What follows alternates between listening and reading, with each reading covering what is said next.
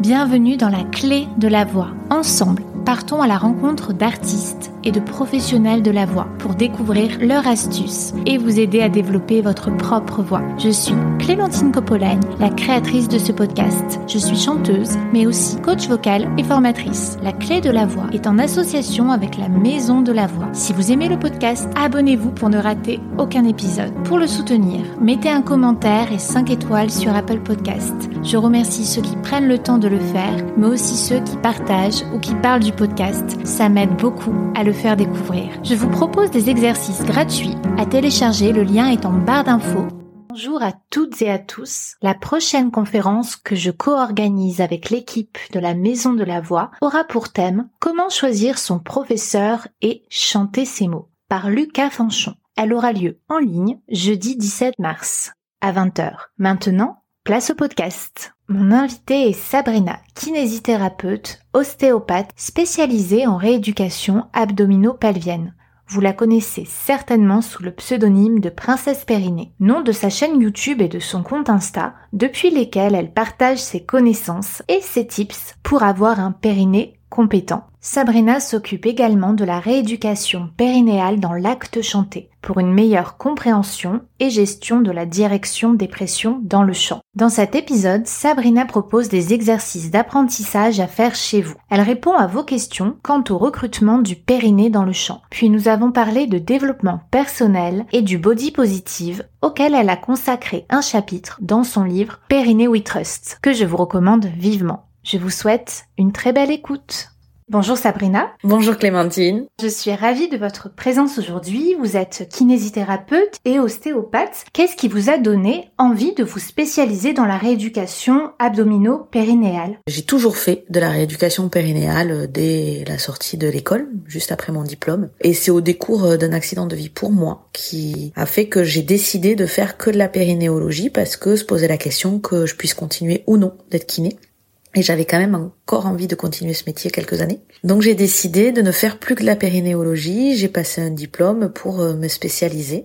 Et au décours de cette spécialisation, j'ai pu échanger avec mes patients que je voyais en permanence et j'ai vu à quel point euh, ben, ils étaient friands d'informations pour connaître mieux leur corps, surtout dans cette zone qui est caractérisée euh, par le côté tabou, beaucoup alors que bah il n'en est rien. Certes, c'est intime, mais ça ne devrait pas être tabou. Et au décours de ces discussions euh, et de ma formation, bah, je me suis dit que ça valait le coup euh, d'en informer le maximum. Et j'ai choisi les réseaux sociaux euh, pour démarrer l'aventure Princesse Périnée. Et tout le monde possède un périnée. Est-ce que vous voulez bien nous expliquer quelles sont ses fonctions? Qu'est-ce que le périnée? Alors le périnée, c'est une zone. C'est une zone qui comprend plusieurs muscles. Il n'y a pas qu'un seul muscle et le périnée n'est pas qu'un seul muscle, mais bien une zone. Il y a les muscles, comme je vous disais juste précédemment, mais il y a aussi tout ce qui est les fascias. les fascias, c'est les ligaments, les tendons, tous les tissus mous, mais qui ne sont pas musculaires. Et après, il y a les organes. Donc ça, c'est ce qui fait le périnée. Et tout le monde a un périnée. Les femmes, les hommes et les enfants. Tout le monde. Donc ça a plusieurs fonctions. Ça a la fonction de la continence urinaire et fécale, donc en gros, on parle de pipi caca. Et le maintien des organes. Donc souvent on pense au prolapsus, mais il n'y a pas que ça. Il y a le fait de soutenir euh, les organes de la cavité abdominale et même de permettre de gagner en force en fonction de certains sports, en fonction de certaines utilités. Et la dernière fonction, ben, c'est la fonction sexuelle celle que on parle parfois le plus, on parle parfois moins, qui peut-être confère le côté tabou du périnée, mais on peut très bien parler des trois fonctions de manière euh, dissociée. Et on n'est pas tous pareils, hein. certains ressentent naturellement le périnée et d'autres pas du tout. Comment prendre conscience du périnée? Prendre conscience du périnée, déjà, ça peut se faire de manière assez simple. On va considérer que les auditeurs sont assis. Je vais leur demander de s'asseoir s'ils ne le sont pas, comme ça ils vont pouvoir faire les exercices en direct. Et en étant assis, par exemple, essayer de retenir un léger gaz. C'est ce qui est le plus commun à tout le monde. Et normalement, ils devraient sentir le sphincter de l'anus. Donc le sphincter de l'anus, c'est un muscle rond que j'apparente à un chouchou, par exemple, et qui va se serrer, qui va faire comme un petit élastique qui se serre. Et on doit ressentir quelque chose autour bah, de la zone anale comme si on voulait retenir un léger gaz. Après, on peut passer un petit peu plus en avant. Il y a un deuxième sphincter qui est le sphincter urinaire, qui est situé au même endroit quel que soit le périnée, un homme, une femme, qui est juste derrière l'os du pubis et qui permet aussi de retenir les urines de la même façon. En fait, c'est toujours ce petit chouchou, ce petit élastique qui viendrait se serrer. Et c'est peut-être pas évident au premier abord, comme ça, quand j'en parle, il y a des gens qui vont se dire ah oui oui c'est très clair, et puis d'autres qui vont me dire ah ben en fait je sens pas. Donc il va falloir se concentrer sur la zone, essayer de répéter. Et ce que je trouve intéressant avec ces exercices, c'est aussi qu'on prend conscience que finalement le périnée est assez grand. Parce que normalement, ceux qui ont bien senti en essayant de faire l'exercice ont pris conscience que l'anus et l'urètre étaient quand même assez éloignés. Et dans votre livre, hein, d'ailleurs, il y a beaucoup d'exercices hein, pour situer le périnée et c'est fait de manière assez fun avec des noms d'exercices comme le Twix. Et, euh, Exactement. Ça fait beaucoup écho à la visualisation et euh, c'est vraiment accessible à tout le monde et c'est vraiment actuel et à la portée de tous, je trouve. Ben, je vous remercie, c'est ce que j'ai voulu en fait, parce que on a beaucoup de livres quand même sur le périnée, mais qui parlent autour de la maternité, autour du postpartum, mais axés principalement sur la femme. Or, tout le monde a un périnée, je l'ai déjà dit, et du coup, je voulais que mon livre soit axé sur la prévention et sur la découverte du périnée à un autre moment que seulement la grossesse ou le postpartum. Donc, effectivement, j'ai intégré très vite, dès les premières pages, le périnée masculin. Et les exercices sont adaptés à tous avec le principe de la visualisation. C'est le début, c'est la prise de conscience. C'est savoir où est le périnée et comment il doit se contracter.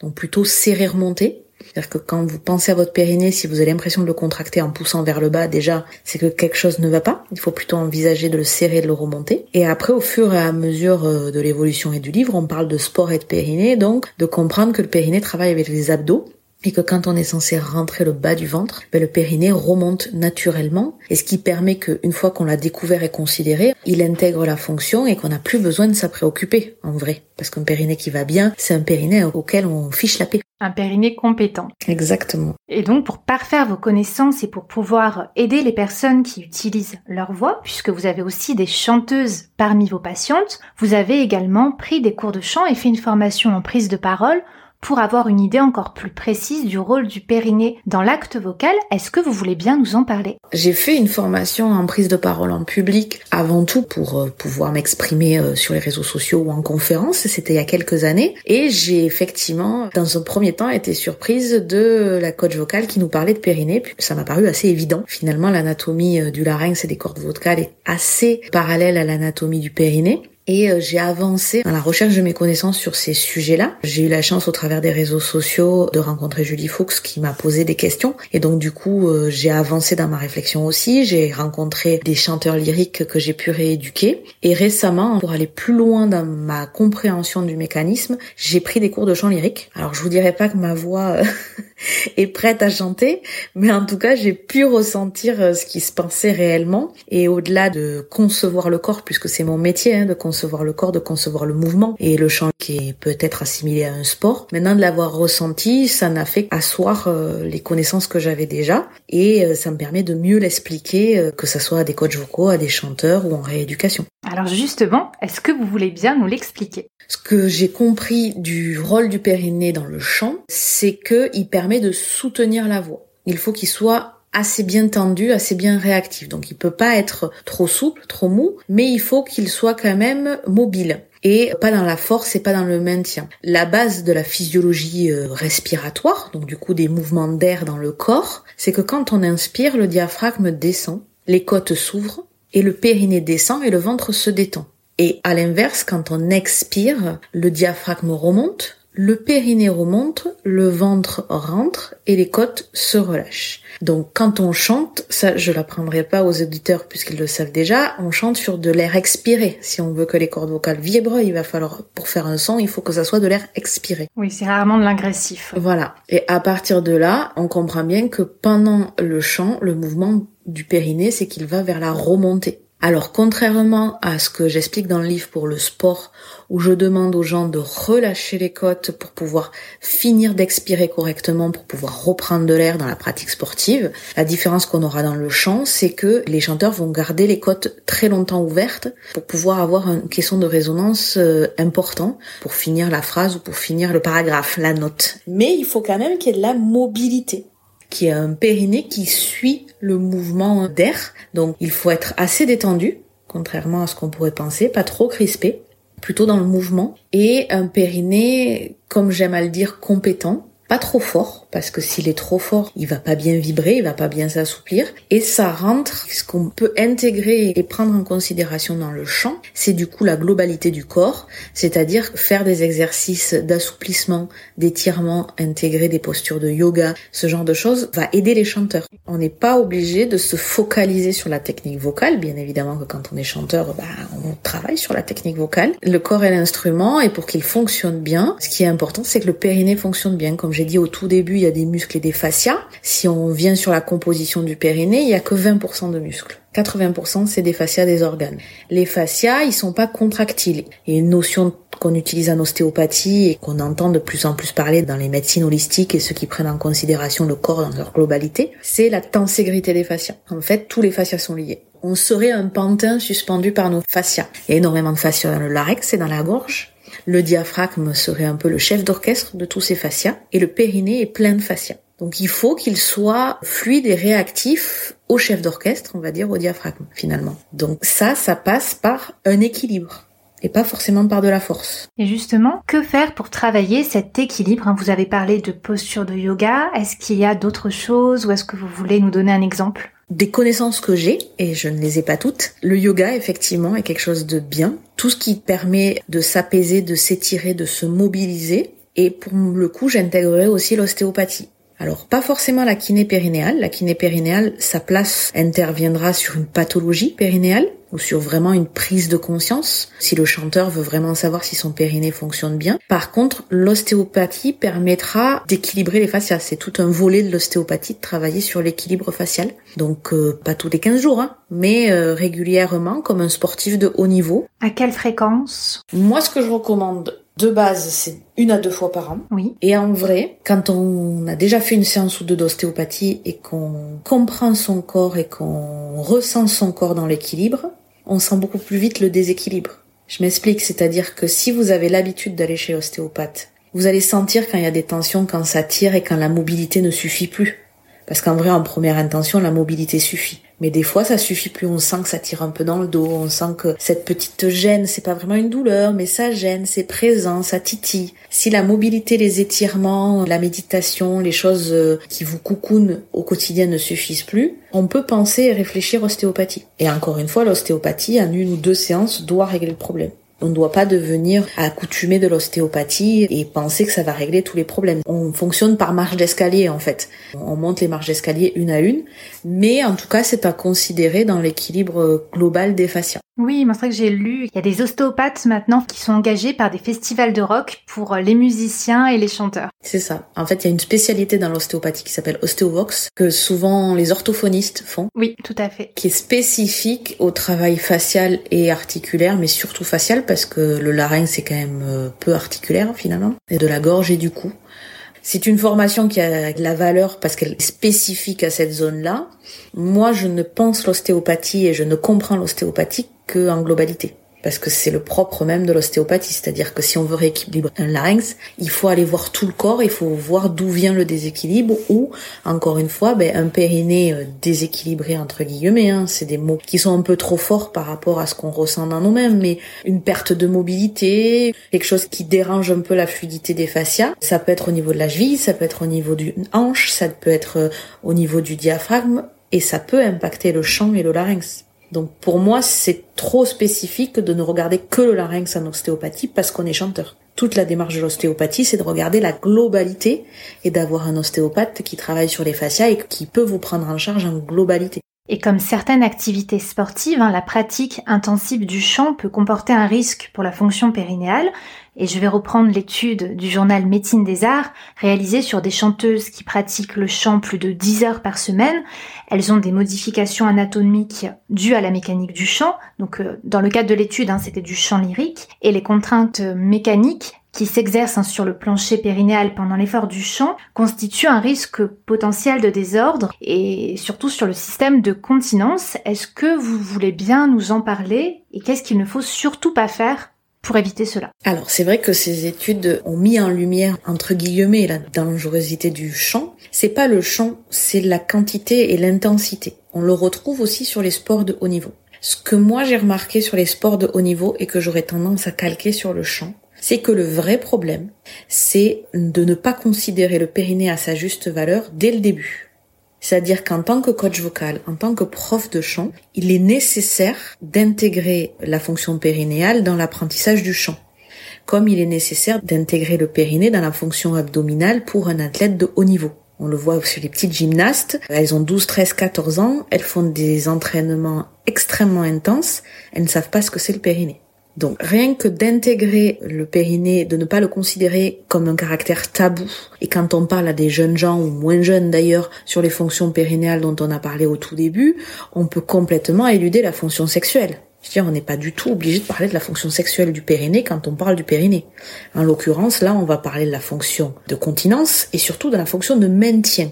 Parce que vous avez parlé des incontinences urinaires pour les chanteuses, mais il y a aussi des problèmes de prolapsus. Le principal problème, c'est les forces qui vont vers le bas. Peut-être expliquer le prolapsus pour ceux qui ne connaîtraient pas. Le prolapsus, c'est le nom médical de la descente d'organes. En gros, c'est quand les organes du petit bassin ont tendance à vouloir sortir. Donc on a l'impression que c'est classiquement que pour les périnées féminins, où ça aurait tendance à vouloir sortir par le vagin. Il existe aussi des prolapsus rectales, où ça aurait tendance à sortir du coup par l'anus. Tout peut se voir au niveau médical, tout existe. Maintenant, si les fonctions périnéales ne sont pas optimales dans le sport de haut niveau, et j'inclus le chant lyrique dans le sport de haut niveau, ce que j'ai remarqué moi, c'est que c'est parce qu'on considérait pas assez bien le périnée à sa juste valeur dans l'entraînement et dans l'apprentissage. Et même pas que dans le chant lyrique, hein, même en musique actuelle, moi je l'ai vu avec des élèves qui chantaient de la comédie musicale ou du métal, qui avaient des problèmes de continence parce qu'elles poussaient sur le périnée. Alors le métal, j'avoue que je maîtrise pas assez bien la technique mais euh, il me semble qu'on pousse quand même très très fort. Mais la comédie musicale, D'autant plus parce que là, on a le chant et la danse. Mm. Donc en termes d'effort physique, on est au max du max. Si déjà, ce que j'ai dit au tout début, on se rappelle que le périnée est censé se contracter et donc c'est censé remonter à l'air expiré. Et qu'on travaille sur ça avec des exercices juste de vocalise, de paille, souffler dans une paille, parce que plus on va réduire le débit d'air, plus le périnée et le transverse vont devoir travailler. Donc juste faire ce genre d'exercice quand on veut apprendre à chanter pour redonner de la fonction et du mouvement au périnée au transverse peut être une bonne idée, par exemple. Et l'intégrer aussi dans le mouvement. C'est-à-dire que quand on fait ces exercices de renforcement musculaire, on le fait correctement avec la bonne respiration. Quand on fait son yoga, pareil. Juste déjà prendre conscience du périnée qu'il doit remonter à la contraction, qu'il fonctionne avec les abdos, que quand les abdos du bas, c'est-à-dire les abdos en dessous du nombril, ont tendance à rentrer quand vous forcez pour expulser l'air, le périnée remonte et ne pousse pas vers le bas. Tout ce type de prise de conscience, au fur et à mesure, va être intégré correctement dans l'effort, dans l'apprentissage du chant, et va être naturel. Et c'est aussi le deuxième intérêt que je vois, c'est que plus on considère tôt le périnée, Plutôt quand il y a un problème de périnée, on n'a pas de tabou à en parler et on n'a pas de problème à consulter. Là, les experts du périnée, ça va être les urologues, les gynécos, les proctologues et les kinés. Autant tout à l'heure, je vous ai parlé en prévention de l'ostéopathie pour garder l'équilibre facial. Autant dès qu'il y a un souci de périnée, c'est plutôt vers euh, les médecins et les kinés qui se préoccupent du périnée qu'il faut se diriger. Et justement, comment faire son autobilan Quand savoir à quel moment doit-on consulter? Alors j'ai intégré dans le livre un petit questionnaire plein d'humour sur les connaissances périnéales et dès les premières pages du livre il y a un autobilan pour savoir si mon livre va suffire à donner des connaissances suffisantes aux pratiquants de sport, aux pratiquants de chant, aux coachs, ou si il y a une pathologie sous-jacente qu'il va falloir consulter. Mais grosso modo, sur les trois fonctions périnéales que je vous ai données, donc la continence, urinaire et fécale, le maintien et la force, et la fonction sexuelle, Dès qu'il y a quelque chose qui pêche dans une de ces trois fonctions, c'est-à-dire des fuites urinaires, des fuites anales, au gaz ou aux matières, des organes euh, qui auraient tendance à vouloir un petit peu sortir, qu'on est gêné, qu'on a de la pesanteur dans le périnée, qu'on se sent pas fort, qu'on sent que ça pousse quand on veut forcer, ou des dysfonctions sexuelles, que ça soit euh, des douleurs, que ça soit des gènes, que ça soit l'altération du désir, du plaisir, de la fonction érectile.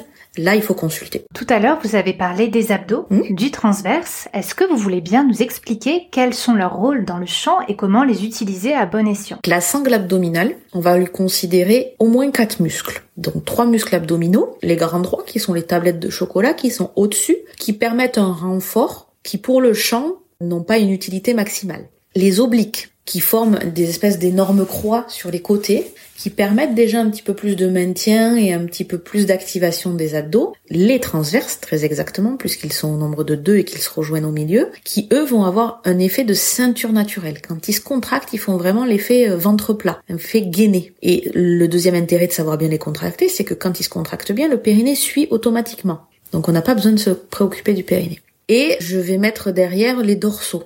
Donc on a carré des lombes dorsaux, mais dans la sangle abdominale, on parle plutôt de muscles du tronc, tout fonctionne ensemble. Surtout qu'en chant, on utilise beaucoup les dorsaux aussi. exactement, pour maintenir la cage thoracique ouverte et pour avoir un bon maintien du diaphragme. Le diaphragme quand même s'insère sur les vertèbres thoraciques et lombaires derrière, donc euh, forcément euh, sont liés les muscles du dos. Donc tout est corrélé, on voit bien que tout fonctionne ensemble, on ne peut pas considérer que le périnée, encore une fois. Si au niveau facial on a fait le parallèle larynx-périnée, là on est au niveau musculaire pur, on est obligé de faire le parallèle abdos, dorsaux, périnée.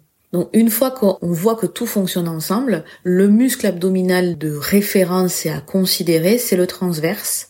Et même le transverse bas, celui qui est sous le nombril, parce que quand il fonctionne correctement, le périnée fonctionne correctement. Et la petite astuce, et dont j'en parle beaucoup dans le livre, c'est l'auto-agrandissement. Donc c'est la posture ou la correction de posture à avoir pour les chanteurs aussi. Parce que l'étirement des muscles du dos, des multifides paravertébraux, entraîne une contraction quasi automatique du transverse et du périnée. Donc en gros, en fonction de la posture, les muscles sont prêts à travailler. Ce qu'on retrouve beaucoup chez les danseurs. Vous verrez rarement un danseur pouvoir euh, être à l'aise à bouger les jambes sans être gainé et sans se tenir droit. À la différence par contre pour les chanteurs, c'est qu'il faut se tenir droit, mais il faut pas être gainé et rigide, parce que si la sangle abdominale ne bouge pas, il va y avoir un souci pour le chant. Et c'est là où ça devient compliqué sur la comédie musicale. Parce que oui. il va falloir tout coupler, être gainé à certains moments. Mais du coup, ce qu'il faut considérer, c'est la respiration dans la chorégraphie. Moi, je fais de la danse orientale. J'ai toujours dansé, mais je fais de la danse orientale et j'ai fait de la danse Bollywood. Autant en danse Bollywood, je peux chantonner en même temps que je danse parce qu'il y a une certaine rythmicité quand je sautille, quand je fais mes mouvements, c'est assez lié.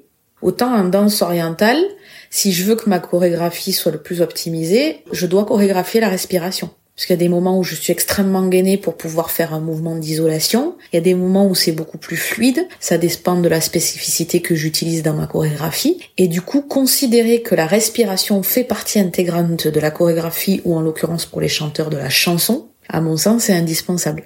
Et là, c'est tout le travail du coach vocal de proposer une respiration le plus adaptée, d'inspirer au bon moment, de prendre plus ou moins d'air en fonction de la phrase qui arrive derrière et de l'intégrer du coup. Ouais, oui, moi c'est vrai que j'ai débuté cette année euh, la danse orientale et j'ai jamais fait de danse de ma vie et je trouve ça très intéressant par rapport aux ressentis qui par moments voilà sont très différents du chant où il faut justement gainer puis à d'autres moments relâcher et je trouve que c'est vraiment un bon exercice euh, aussi pour bien sentir le centre Exactement. Ben moi, à l'inverse, j'ai dû apprendre à relâcher dans mes cours de chant. Mm. La prof de chant désespérait un petit peu que que je relâche mon abdomen parce que étant danseuse, mon abdomen est rarement relâché quand je suis en, en action. Je vois bien, j'ai eu pas mal de danseurs et c'est vrai que c'était difficile pour eux de relâcher. Tellement à l'encontre de tout ce qu'on nous a appris. Et est-ce que vous auriez des exercices pour ceux qui n'ont pas encore votre livre à nous conseiller quant à l'auto-agrandissement? Alors l'auto-agrandissement, il faut surtout le focaliser au niveau lombaire. Trop souvent, on se grandit au niveau de l'arrière de la tête, on va aller toucher le plafond ou on sort la poitrine. Et ça, ça n'aura pas d'effet sur la cavité abdominale, ou très léger. Il faut plutôt penser, le terme anatomique c'est délordoser. La lordose lombaire c'est le creux des reins, en gros. Et délordoser, ça veut dire déplier le creux des reins. Faire comme si on dépliait le bas du dos. Mais en même temps, pas serrer les fesses et pas engager les cuisses pour rétroverser. Parce que là, on va être trop immobile et on pourra plus du tout bouger. Donc c'est juste étirer la colonne lombaire. Ça, c'est déjà un premier exercice à faire. J'ai ouvert une boîte à messages pour les auditeurs du podcast sur mes réseaux sociaux en vue de cet épisode hein, pour que vous puissiez y répondre. Mmh. Première question. J'arrive à contracter mon périnée en même temps que mon transverse en isolant au quotidien et sur le souffle. Mais si j'actionne ces muscles en chantant, je n'arrive plus à relâcher mon périnée même à la prise d'air parce que ça doit être automatisé. On parle d'intégration neuromotrice, donc c'est la base de notre travail de rééducateur, de redonner un automatisme. C'est la même chose pour le chant, pour la danse.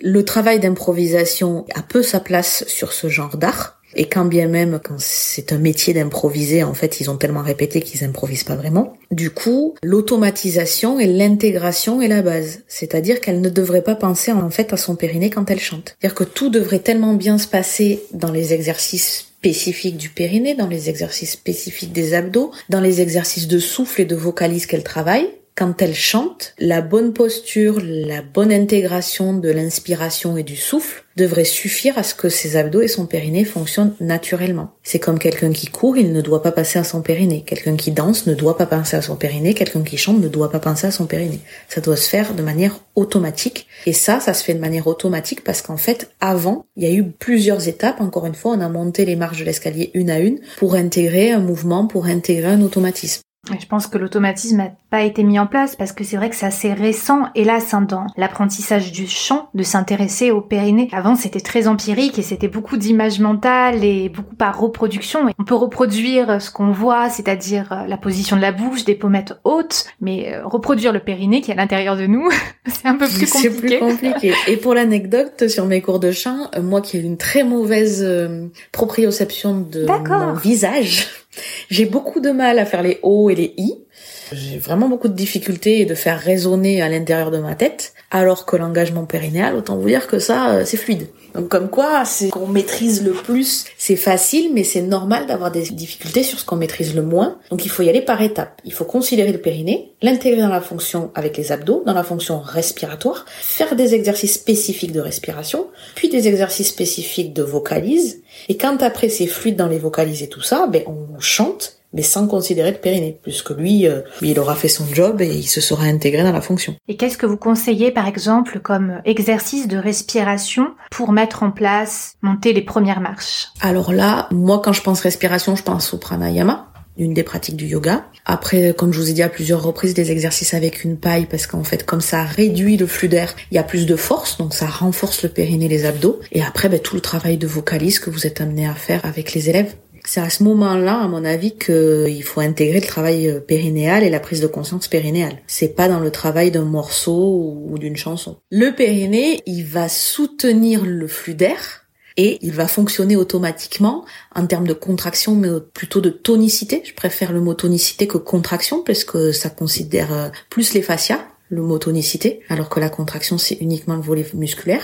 Et ben, ça va se faire au même euh, titre que le larynx va se muscler entre guillemets quand vous allez chercher des notes aiguës ou des notes graves et que vous allez travailler sur la technicité de la note au niveau du larynx. Le périnée, il va travailler quand vous allez travailler sur le souffle plutôt. Donc il va faire son job euh, naturellement encore une fois. Il faut pas aller chercher à la contracter volontairement. Il faut prendre conscience qu'il suit le mouvement, qu'il remonte, qu'il accompagne l'expulsion de l'air, mais il faut pas le contracter volontairement. Alors une autre question qui a été posée, c'est j'ai l'impression que lorsque je contracte le périnée, donc à chaque fois c'est le terme contracté hein, qui, est marqué, ma voix perd en souplesse et je n'arrive plus à réguler mon flux d'air que j'ai appris à gérer en abaissant le diaphragme. Elle a répondu elle-même à la question. C'est-à-dire que c'est ce que je viens de dire tout à l'heure. Effectivement, si le périnée est contracté, donc rigide, il sert plus à rien dans la gestion des flux d'air et ça la perturbe et c'est normal. Tout le défi du chant, c'est que en fonction de la phrase musicale, surtout quand elle est longue, c'est que la remontée du périnée, le maintien du périnée, sa souplesse, son intégration dans la phrase musicale se fasse progressivement. Mais encore une fois, si c'est fait pendant les vocalises, le chanteur n'aura pas besoin d'y penser pendant le chant. Par contre, effectivement, prendre conscience que ben, plus on va finir la phrase, plus elle va être aiguë, mais surtout plus elle va être longue. Là, vous allez sentir le périnée qui vibrote, quoi, qui commence à fatiguer peut-être sur la fin de la phrase parce qu'il va essayer d'aider les abdos à pousser l'air, entre guillemets. Et c'est à ce moment qu'il va se renforcer dans la fonction, quand vous allez faire des vocalises. Mais surtout, il faut pas le verrouiller. Ça, c'est contre-productif de vouloir le contracter en pensant qu'il va vous aider à expulser l'air. Faut-il contracter le périnée pour les aigus?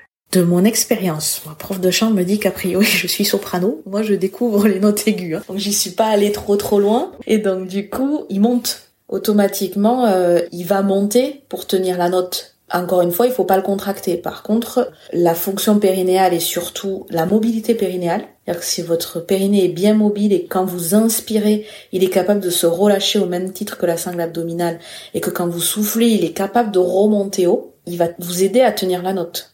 Et quelque chose que j'ai pas abordé dans le podcast, mais qui est pourtant extrêmement important, je parle très régulièrement de compétences périnéales et pas de force périnéale.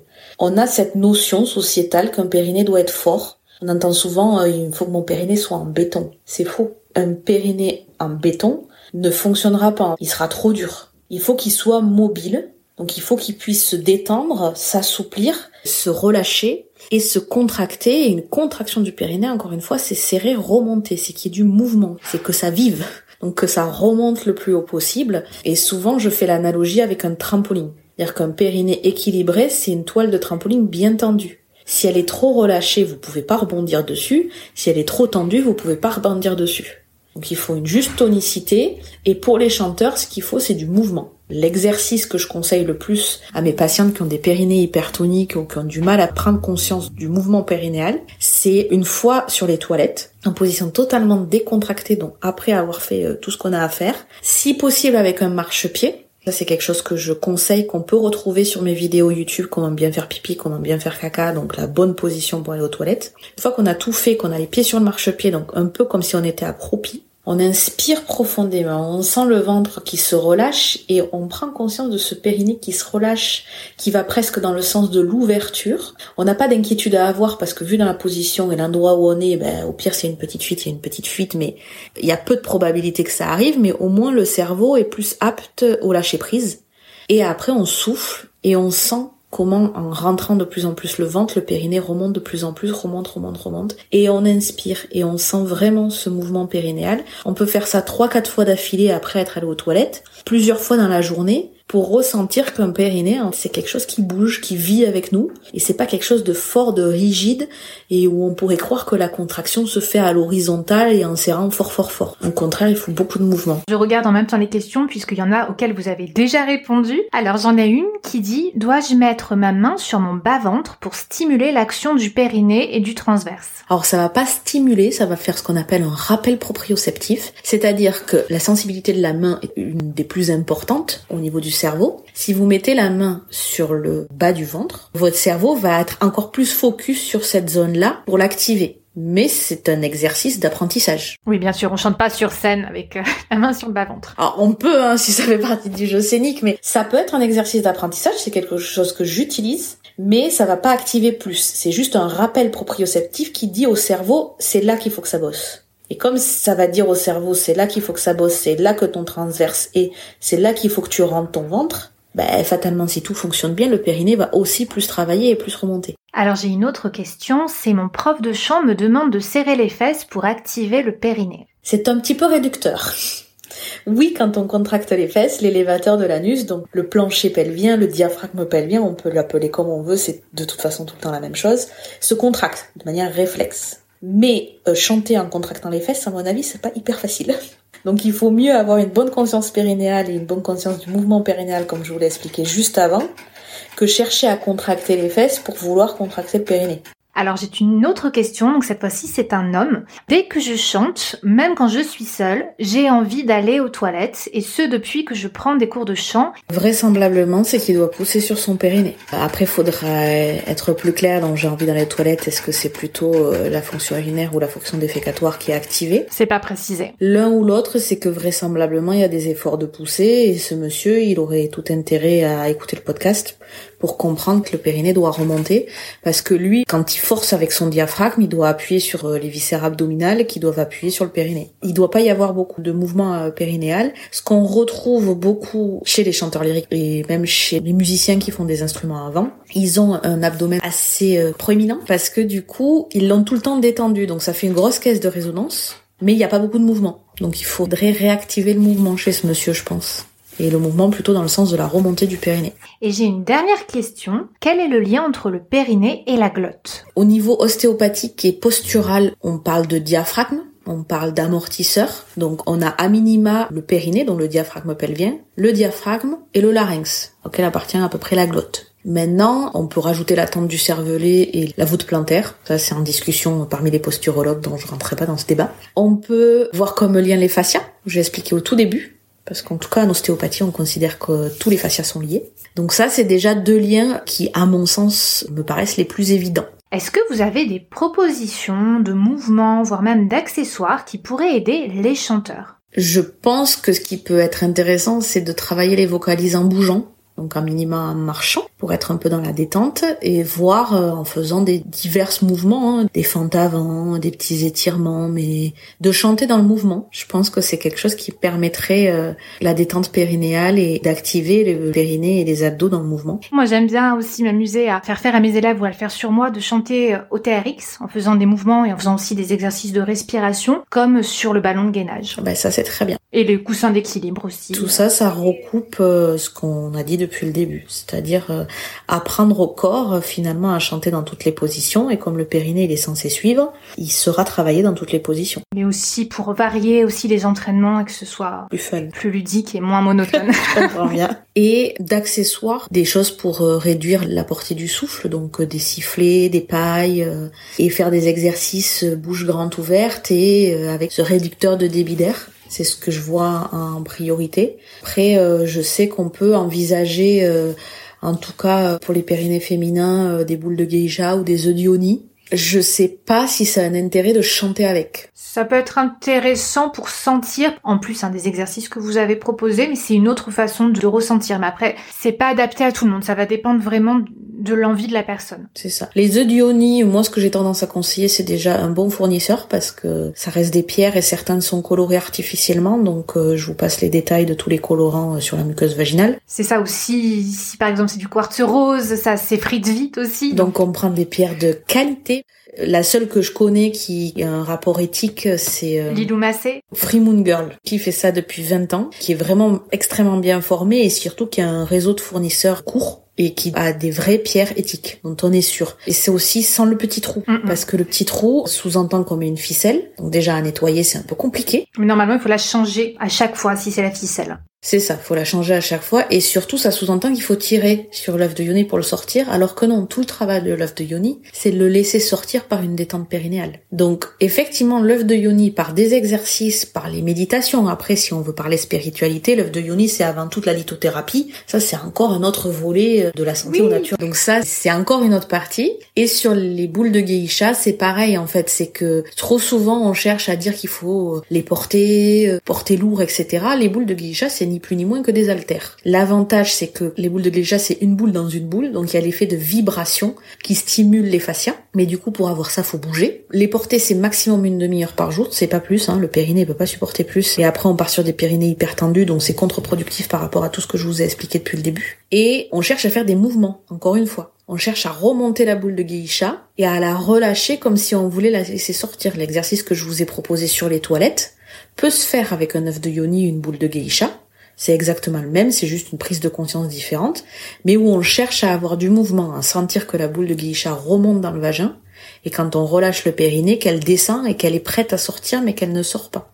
Ça, c'est des exercices qui sont spécifiques, on va dire, à la prise de conscience périnéale. De là, est-ce que chanter avec, euh, c'est toujours un exercice de prise de conscience intéressant. Quand on parle de prise de conscience, on le fait une fois, deux fois, trois fois, max. Après, on passe à autre chose. Et pendant la maternité, que conseillez-vous aux chanteuses pendant la grossesse et pendant la période postnatale? Déjà, on va différencier le chant professionnel du chant amateur. Les chanteuses amateurs, grosso modo, elles peuvent tout continuer. Les chanteuses professionnelles, je pense que dans le troisième trimestre, c'est bien de pas prévoir de récital tout de suite, tout de suite, et de se mettre un peu en congé maternité, tout simplement. Parce que l'anatomie est différente, les pressions sont différentes. De toute façon, j'ai pas de retour de chanteuse lyrique étant enceinte, mais ça doit pas sonner tout à fait pareil quand on chante. Il y a la gestion du souffle, il y a la gestion de l'effort, et encore une fois, comme les sportifs de haut niveau, dire que je vais faire le parallèle avec une runneuse qui est très athlète, qui fait du 120 km, la diagonale des fous à la Réunion, et qui veut continuer à faire un petit running, euh, même euh, avancé dans sa grossesse, ça va pas lui demander autant d'efforts que celle qui fait 5 euh, km difficilement le dimanche. Pour la chanteuse, c'est pareil, c'est-à-dire que si on part à une chanteuse lyrique dont c'est le métier, évidemment qu'elle pourra continuer à chantonner et à chanter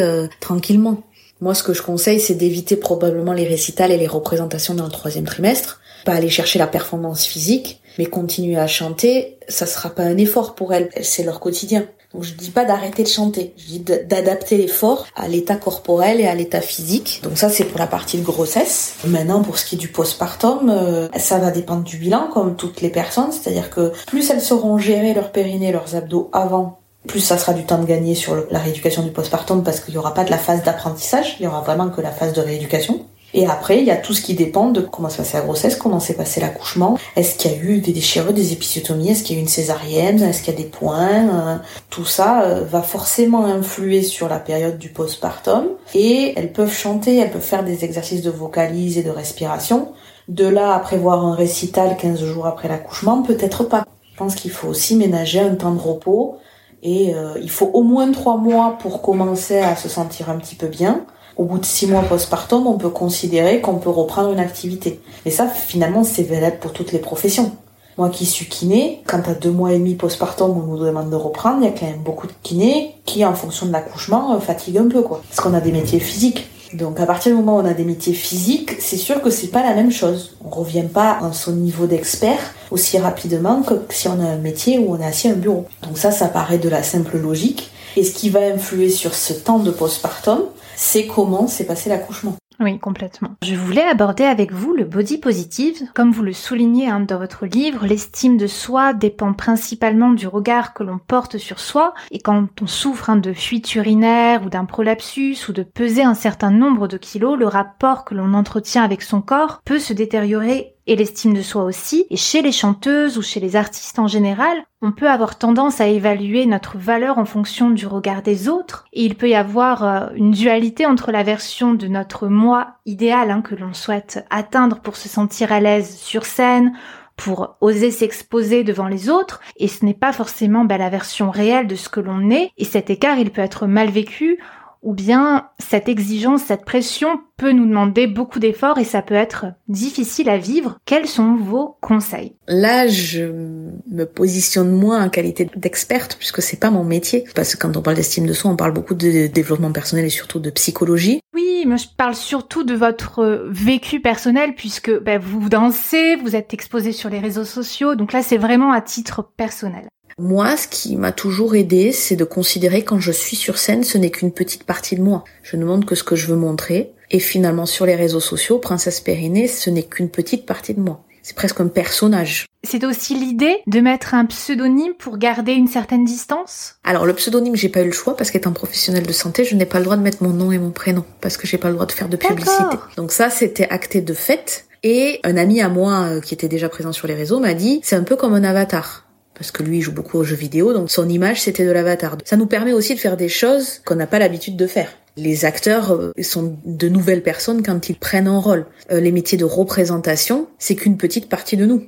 Donc déjà ça c'est quelque chose qui m'aide à faire certaines choses. Et en même temps, le fait d'oser faire des choses via Princesse Périnée a enrichi et a permis d'avancer Sabrina parce que j'aurais peut-être pas eu cette démarche de travailler autour du body positif, de travailler sur mon corps si j'avais pas été exposée. Donc c'est un, système de vase communicant et de va-et-vient. Et après, c'est ce que je crois important, c'est la connaissance. Quand on connaît son corps, quand on connaît comment il fonctionne, on peut comprendre qu'en certains moments, on soit meilleur que d'autres. Et le principal, c'est de donner le meilleur de soi-même à l'instant T.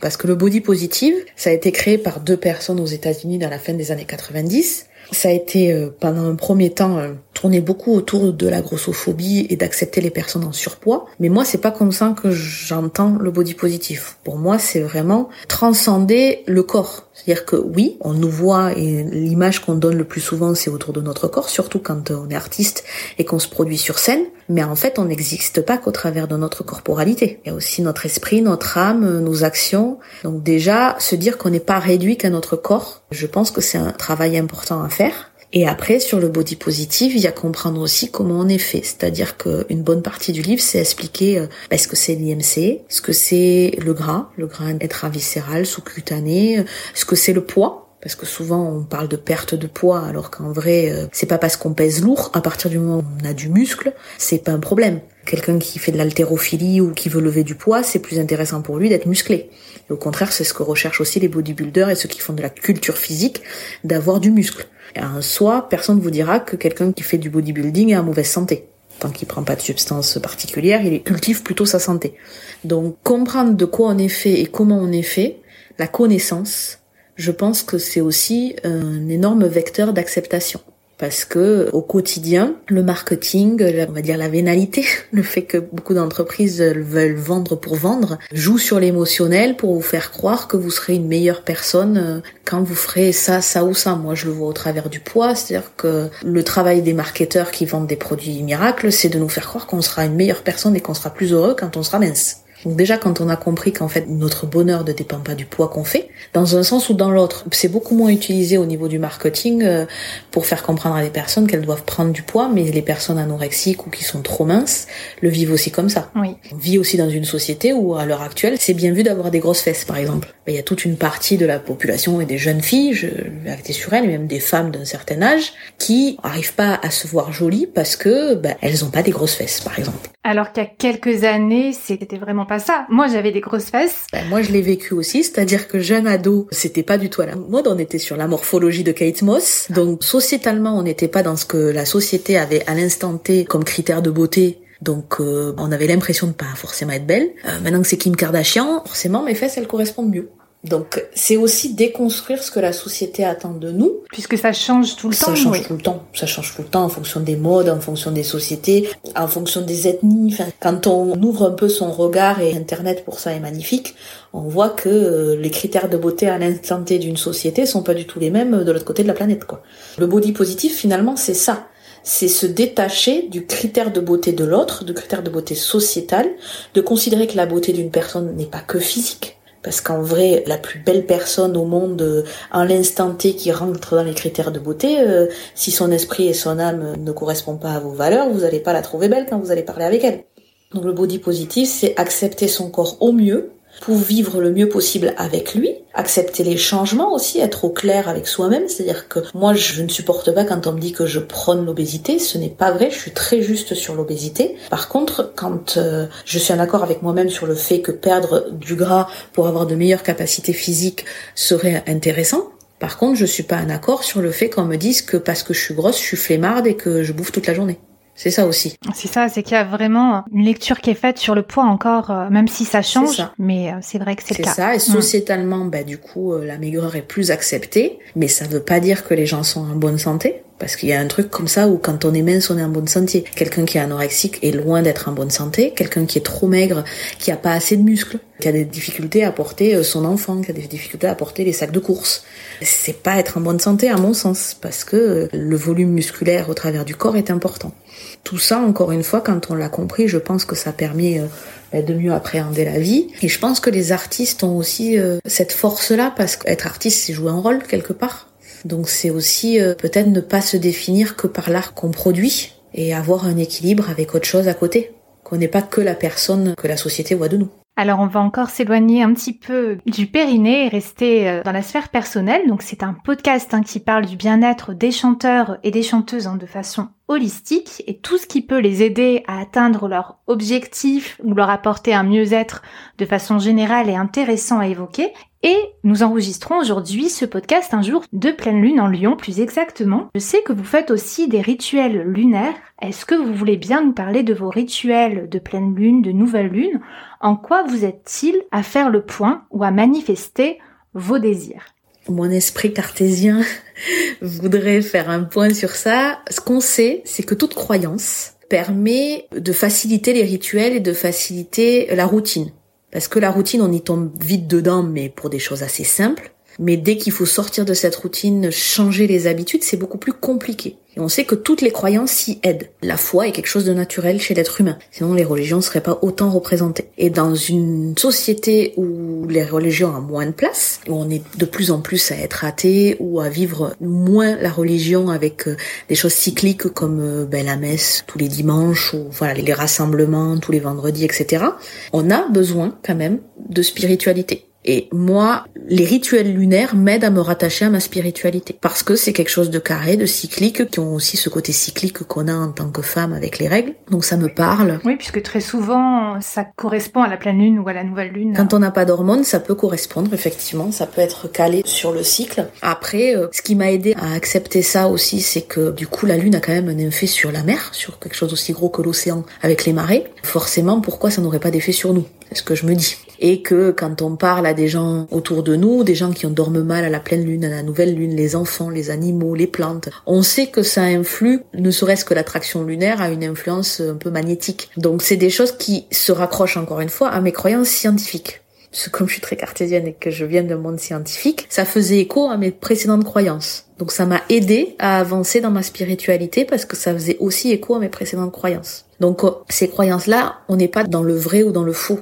On est dans c'est ma propre vérité. Ça m'aide. Avec des audios, ça m'aide à mieux méditer. Je médite régulièrement, j'en parle souvent, je fais de la cohérence cardiaque, de la respiration, c'est des choses qui m'aident à gérer mon stress au quotidien, qui m'aident à passer des caps. Et de méditer d'autant plus sur certaines choses, sur certaines influences à la nouvelle lune et à la pleine lune, par des audios guidés ou juste parce que bah, je lis les influences de la lune et je me dis tiens, bah, peut-être que c'est sur ça qu'il faut travailler, ça m'aide aussi sachant que j'ai précédemment, entre guillemets, fait ma petite expérience scientifique, avec des gros gros guillemets, mais... C'est-à-dire Pendant plus d'un an, il y a 4-5 ans en arrière maintenant, j'avais remarqué qu'à certains moments, mes patients avaient tous les mêmes problèmes, et les mêmes problématiques. Et puis, on m'a parlé de la Lune, donc en fait ce que je faisais, c'est que je lisais les influences lunaires, après que la pleine lune soit passée ou après que la nouvelle lune soit passée. Je me dis tiens quand même, euh, c'est un peu ce que je vis, puis c'est un peu là qu'il y a quatre patients qui m'ont parlé de ça, ça recoupe.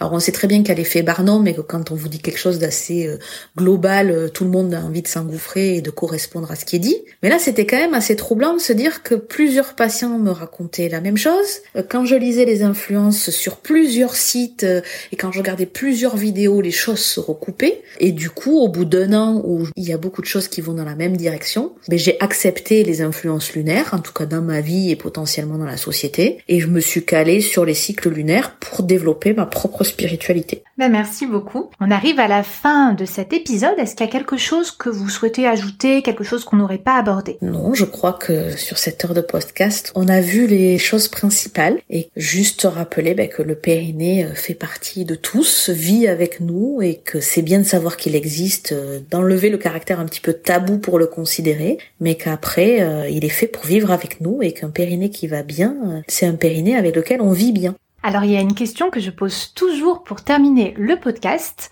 Qui aimerez-vous écouter sur le podcast parmi les chanteurs ou chanteuses francophones? J'hésite entre Angèle et Eddie de Préto. Très bien. Bon ben merci beaucoup. Merci à vous. Je les contacterai. Allez. Merci hein, pour tous ces conseils et tips hein, de princesse. Je mettrai tous les liens en barre d'infos pour les personnes qui ne vous connaîtraient pas encore et j'étais vraiment très heureuse d'échanger avec vous. Merci beaucoup pour cette invitation. Moi aussi, j'étais très heureuse d'échanger autour du chant et d'ouvrir de nouvelles perspectives euh, autour du chant. À bientôt. À bientôt. La clé de la voix, c'est fini pour aujourd'hui. Rendez-vous mercredi prochain pour découvrir les coulisses du podcast, les citations des invités. Retrouvez-moi sur Clémentine Copoline sur les différents réseaux sociaux. Comme toujours, les notes de l'épisode sont en description ainsi que des exercices gratuits à télécharger. Le lien est en barre d'infos ou sur la clé de la voix.com slash 3 super exercices pour apprendre à maîtriser sa voix. Merci d'avoir écouté la clé de la voix. Je vous souhaite une belle pratique vocale.